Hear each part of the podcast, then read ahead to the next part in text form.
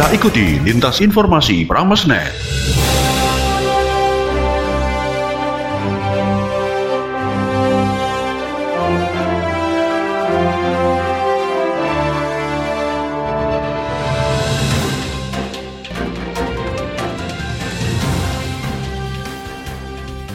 Selamat pagi, kita jumpa kembali dengan Lintas Informasi Pramesnet, edisi Selasa, 22 Juni 2021.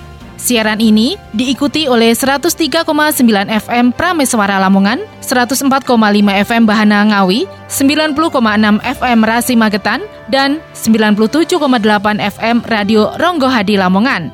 Baiklah sobat, kami awali informasi dari Ngawi. Sobat, sedikitnya 50 orang lebih keracunan 17 di antaranya masih jalani rawat inap PKM pada Ngawi. Selengkapnya, kami sudah terhubung dengan reporter Radio Bahana, Ardian. Ya, terima kasih dari Ngawi Ardian melaporkan. Sobat, 54 orang warga desa Sukowiono, Kecamatan Padas, Kabupaten Ngawi, keracunan. Rata-rata, mereka mengeluhkan mual dan tak sedikit yang mengalami muntah dan diare. Hal itu diduga terjadi saat warga tersebut usai menyantap nasi kotak kiriman dari warga yang menggelar syukuran tiga bulanan bayi. Hal ini diungkapkan oleh salah satu tenaga medis, bidan desa, Galuh Widodo kepada media menjelaskan. Sedikitnya ada 54 orang keracunan. Menurut pengakuan mereka, habis selesai makan nasi kotak dari salah satu warga yang menggelar tasyakuran tiga bulanan bayi. Dan saat ini mereka masih dirawat di puskesmas Padas. Sobat, sementara Sekretaris Desa Sukowiono Harno mengatakan, sekitar pukul 7 waktu Indonesia Barat mendapatkan laporan dari bidan desa bahwa ada warga yang mengalami mual, muntah, dan diare. Kemudian, pihak perangkat desa langsung ke puskesmas guna memastikannya. Sobat, sementara diungkapkan oleh AKP Joawir selaku Kapolsek Padas Ngawi saat sekarang, yang dilakukan petugas dan tenaga kesehatan masih dalam proses evakuasi korban untuk dibawa ke puskesmas Padas Ngawi, karena masih ada gejala mual-mual, dengan korban 50 orang. 32 orang sudah membaik, hanya 8 orang menjalani rawat inap di puskesmas pada Ngawi. Dua orang, yaitu ibu dan anaknya yang masih balita, dirujuk ke rumah sakit Dr. Suroto Ngawi. Tiga orang di puskesmas Kasreman, sedangkan empat orang menjalani perawatan obat jalan. Demikian yang dapat kami informasikan dari Ngawi, kita kembali ke studio, silahkan. Ardian, reporter dari Radio Bahana Ngawi. Berikutnya, kami menuju Lamongan. Sobat, pasien terus bertambah, fungsikan gedung Kemuning. Selengkapnya, kami sudah terhubung dengan reporter Radio Ronggo Hadi, Rima. Baik, terima kasih. Pasien terkonfirmasi positif COVID-19 aktif di Kabupaten Lamongan kini mencapai 90 kasus per minggu. Berdasarkan data yang dirilis Dinas Kesehatan atau Dinkes Lamongan, 88 kasus di antaranya saat ini menjalani isolasi rumah sakit atau IRS. Sementara itu, menurut Kasubag Hukum Organisasi dan Pemasaran RSUD Dr. Sugiri Lamongan, Budi Wiknyo S, saat ini ada 160 pasien COVID-19 yang dirawat di Rumah Sakit Dr. Sugiri, baik di fasilitas dan layanan COVID-19 utara maupun selatan, yakni di Gedung Kemuning. Gedung Kemuning sudah difungsikan lagi sebagai ruang isolasi dikarenakan pasien yang terus bertambah. Untuk total fasilitas isolasi COVID-19 ada 209 tempat tidur di utara ditambah 120 tempat tidur di Kemuning. Seluruh pasien COVID-19 yang dirawat di RSUD Dr. Sugiri Lamongan ada yang berstatus suspek, probable,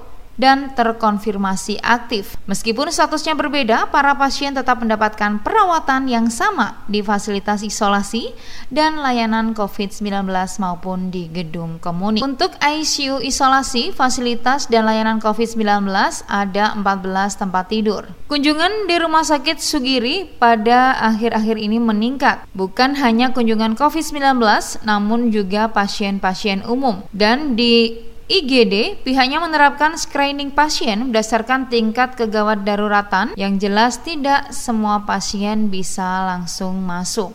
Pihaknya selalu berpesan untuk masyarakat agar tetap menjalankan protokol kesehatan demi kebaikan bersama. Dari Lamongan, Rima melaporkan. Rima, reporter dari Radio Ronggo Hadi Lamongan. Berikutnya, kami menuju Magetan. Sobat, satu keluarga di desa Pojoksari yang meninggal Dinas Kesehatan Magetan pastikan hanya satu terkonfirmasi COVID-19. Selengkapnya, kami sudah terhubung dengan reporter Radio Rasi, Adimas. Baik, terima kasih Sobat. Dinas Kesehatan Kabupaten Magetan melakukan tracing terhadap 26 warga desa Pojoksari Kecamatan Sukomoro yang melakukan kontak erat dengan salah satu pasien terkonfirmasi positif COVID-19 yang meninggal beberapa hari lalu. Kabit Pengendalian dan Pemberantasan Penyakit Dinas Kesehatan Kabupaten Magetan Rohmat Hidayat mengatakan pasien terkonfirmasi COVID-19 dilaporkan pingsan saat menjalani isolasi mandiri kemudian dilarikan ke rumah sakit dan meninggal saat menjalani perawatan. Tadi yang di tracing ada 26 orang. Dari keluarga atau apa ini Pak? Dari keluarga dan dari tetangga sekitar. Pak kalau hasilnya sudah ada info belum? Belum, belum, belum ada info. Karena tadi sebagian di PCR jadi belum tahu kita. Oh, ya, yang dari tiga meninggal itu hanya satu itu yang uh, ada sempat hmm. apa rapid antigennya positif sebelum sebelum meninggal itu memang hmm. dia isolasi mandiri. Rahmat Hidayat menambahkan, sebelumnya orang tua pasien juga meninggal, namun dipastikan jika meninggalnya kedua orang tua pasien bukan karena terkonfirmasi positif COVID-19. Kedua orang tua pasien sebelumnya meninggal karena sakit. Kemarin tiba-tiba dia pingsan, terus dibawa ke rumah sakit, di rumah sakit sudah meninggal. Nah yang yang terakhir ini yang kemarin pemakaman sesuai prokes karena memang sudah jelas hasil rapid antigennya positif. Hmm. Tapi kalau yang kedua orang tuanya, bapak sama ibunya ini bukan. Ada keterangan bahwa dia COVID. Hmm. Tidak ada dari rumah sakit pun juga tidak diperla, tidak dirawat di ruang isolasi yang ibunya hmm. loh. Kalau yeah. bapaknya kan memang sakit sudah sepuh kondisi di rumah hmm. sudah sakit-sakitan hmm. meninggal setelah istrinya meninggal. Untuk memutus mata rantai penyebaran COVID-19, Dinas Kesehatan telah melakukan tracing terhadap 26 warga serta tetangga pasien. Belum diketahui hasil dari tracing yang dilakukan oleh Dinas Kesehatan yang dilaksanakan pada hari Senin siang kemarin. Dari Kabupaten Magetan, Adima Sukotora siapa yang melaporkan. Kita kembali ke studio. Adimas, reporter dari Radio Rasi Magetan. Berikutnya, kami menuju Lamongan. Sobat, Lamongan perkuat dasar hukum Perda Lama.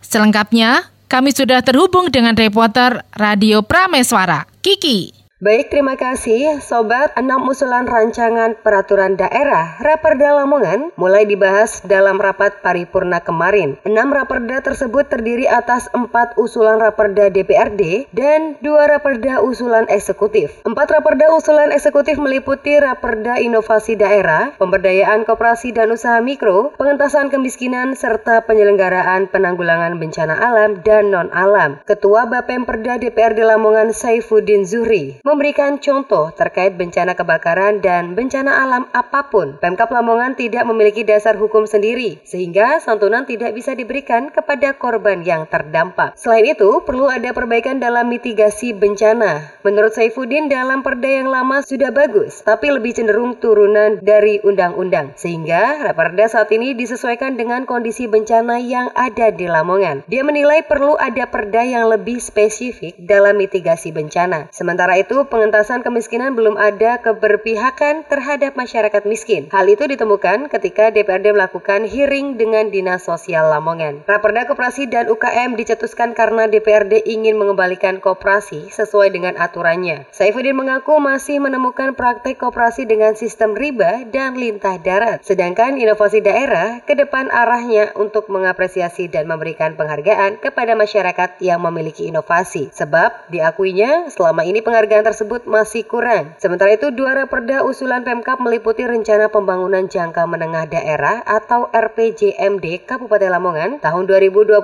hingga 2026 serta perubahan kedua atas Peraturan Daerah Nomor 5 tahun 2016 tentang pembentukan dan susunan perangkat daerah Kabupaten Lamongan. Dari Lamongan, Kiki melaporkan kembali ke studio.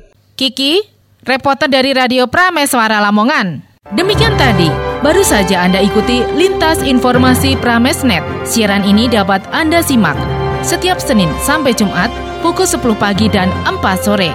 Saya Lupita Bahana, redaksi yang bertugas, mengucapkan selamat pagi, sampai jumpa.